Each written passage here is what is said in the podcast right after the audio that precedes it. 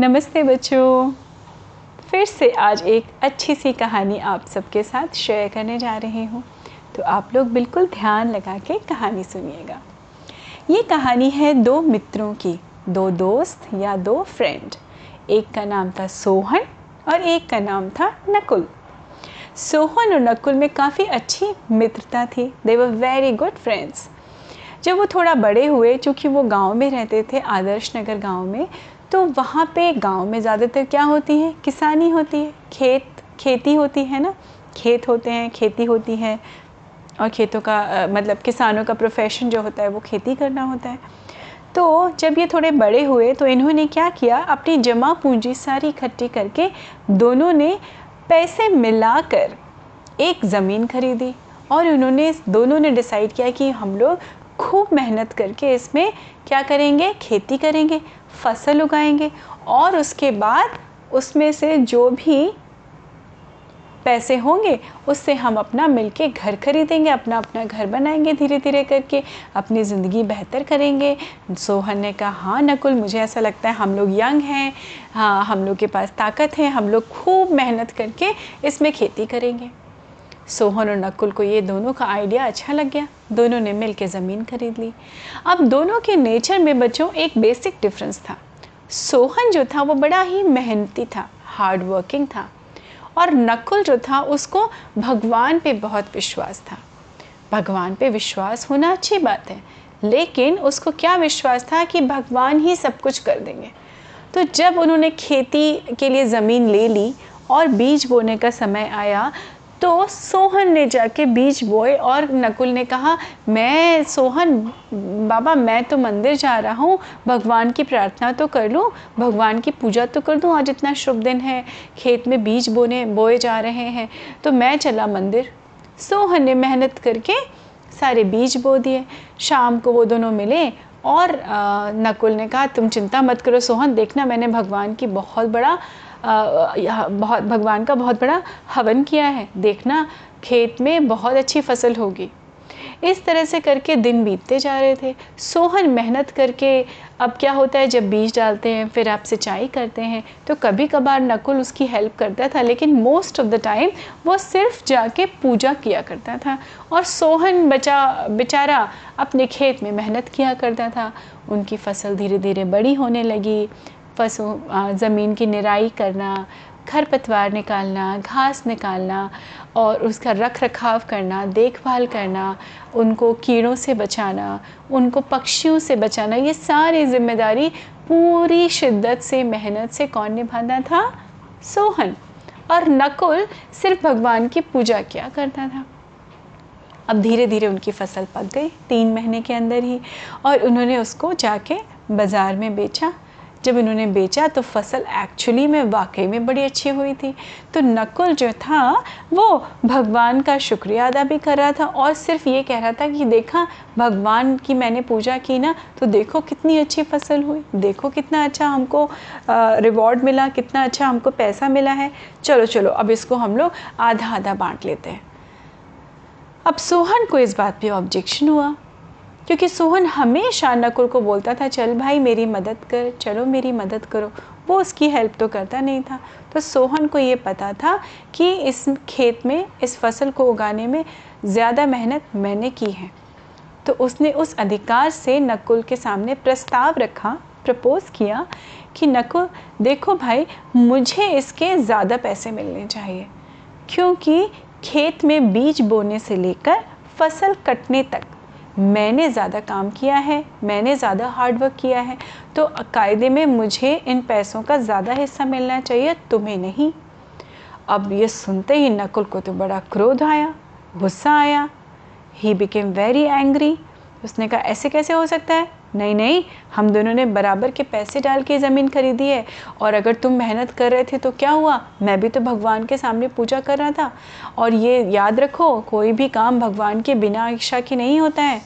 तो सोहन ने कहा वो बात सब तुम्हारी सही है तुम्हारा लॉजिक तुम्हारे साथ पर मैं इतना जानता हूँ कि मैंने मेहनत की है ये सिर्फ़ और सिर्फ़ मेरी मेहनत की वजह से इतनी अच्छी फ़सल हुई है तो मुझे ज़्यादा पैसे मिलने चाहिए।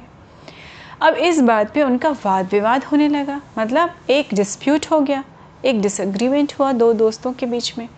अब उनको लगा कि इसको सुलझाए कौन? क्योंकि आ, होता है कि जब दो लोग लड़ रहे होते हैं दो लोगों के बीच में कोई डिस्प्यूट होता है तो आम तौर पे नेचुरली आप किसी थर्ड न्यूट्रल पर्सन के पास जाते हैं। न्यूट्रल मतलब जो बिल्कुल न्याय करने की क्षमता रखता हो, है ना? जो न्याय करने की बात कह सके और उसको दोनों पार्टी यानी दोनों लोग मान भी सकें। तो वैसा ही उस आदर्श नगर गाँव के मुखिया जो थे, मुखिया जी, सरपंच या मुखिया जिनको कहा जाता है ठाकुर हवेली राम वो बड़े ही न्यायप्रिय थे, बुद्धिमान थे, बहुत गंभीर इंसान थे। अब अपना वाद, विवाद लेकर, झगड़ा लेकर दोनों सोहन और नकुल हवेली राम जी के घर पहुँच गए। हवेली राम जी ने दोनों को बिठाया और उनकी पूरी बात ध्यान से सुनी। सोहन का अपना तर्क था कि मैंने ज़्यादा मेहनत की। नकुल का अपना तर्क था कि मेहनत तो ठीक है, लेकिन अगर मैं भगवान से प्रार्थना नहीं करता, मान लो बाढ़ आ जाती। या ज़्यादा बारिश आ जाती, या कुछ भी हो सकता था। वो तो भगवान की कृपा रही ताकि मेरी फ़सल बहुत अच्छी हुई और हम लोगों को इसलिए इस फ़सल के आधे आधे पैसे मिलने चाहिए। अब मुखिया जी जो थे, वो थोड़ा असमंजस में थे। क्लैरिटी तो उनको भी थी, लेकिन उन्होंने सोचा मन ही मन में कि अगर मैं सीधा सपाट डिसीज़न दे दूँगा तो शायद नकुल को ये बात समझ में ना आए। उन्होंने सारी बात सुनने के बाद कहा रुक जाओ तुम दोनों यहीं बैठो मैं अभी आता हूँ। वो अंदर गए।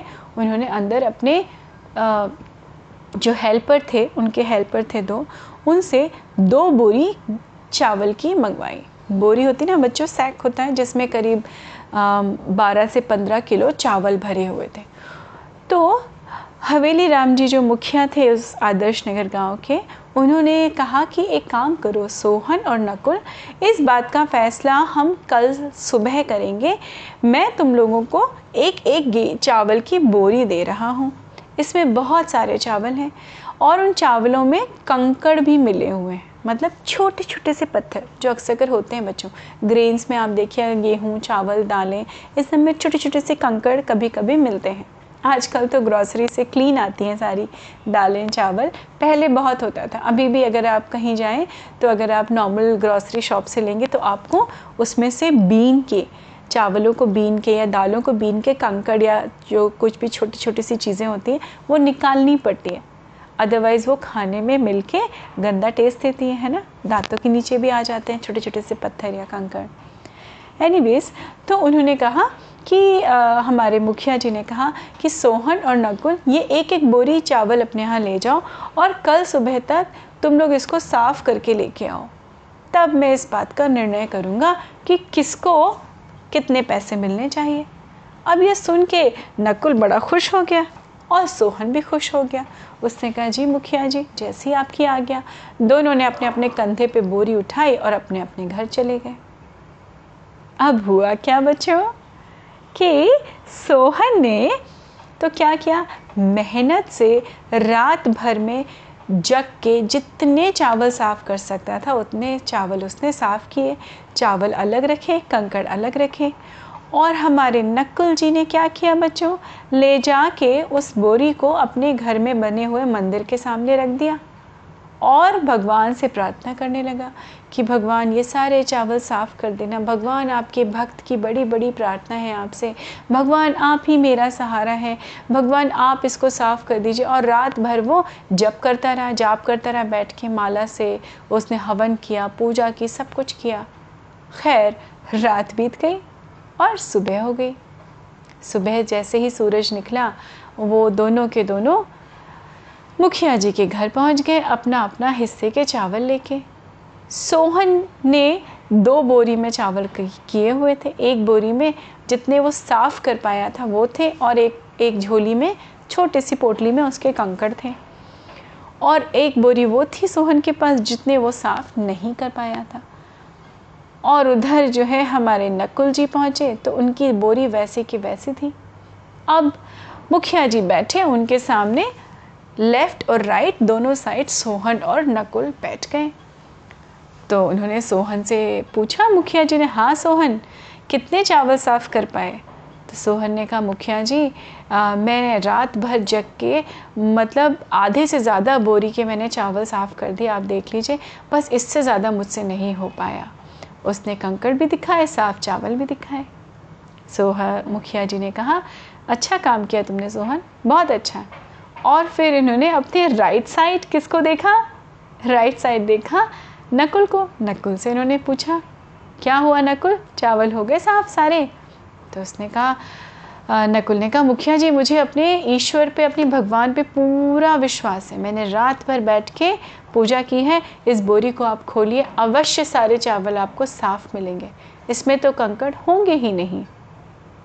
मुखिया जी ने कहा अच्छा उन्होंने अपने हेल्पर को बुलाया जो उनके मददगार लोग थे।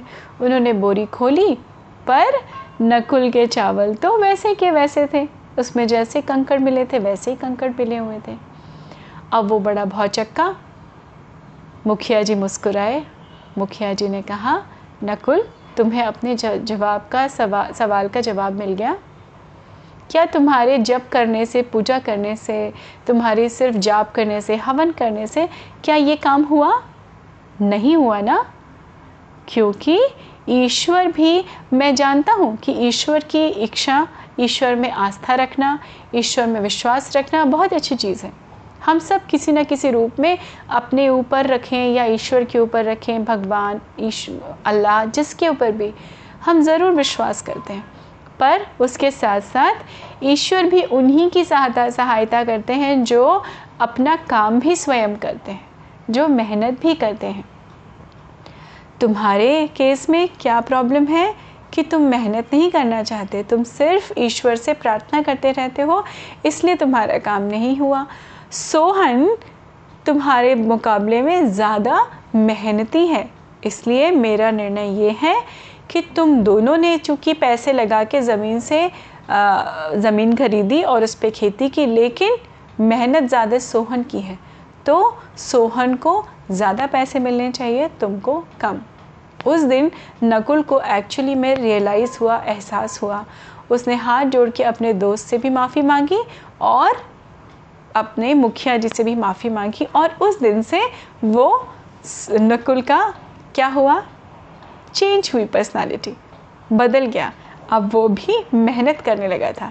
ईश्वर की प्रार्थना, ईश्वर में विश्वास अपनी जगह था, लेकिन उसकी मेहनत उसके साथ थी और दोनों दोस्त जो थे वो फिर से पूरी मेहनत से अपनी खेती करने लगे। अगर एक बीज बोता था, दूसरा सिंचाई करता था, एक घास निकालता था तो दूसरी फस, फ़सल की रखवाली करता था और उन दोनों की दोस्ती और भी गाढ़ी होती गई और दिन दुनी, रात चौगनी, डबल मेहनत से वो अच्छे से अच्छा काम करने लगे।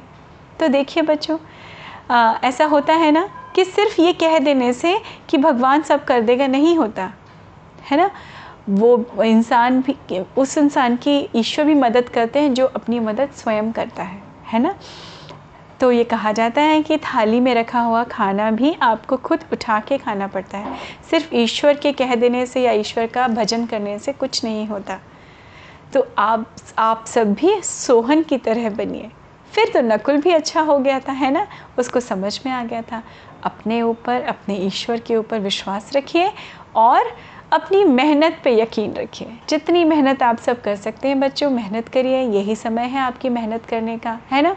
मेहनत करिए, आप जितनी मेहनत करेंगे, उतनी सफलता आपके हाथ लगेगी। आप सब बिल्कुल अपना विशेष ध्यान रखिए, यूँ ही स्वस्थ और मस्त रहिए। मैं मिलती रहूँगी समय समय पे आपसे नई नई कहानियाँ लेके। नमस्ते बच्चों।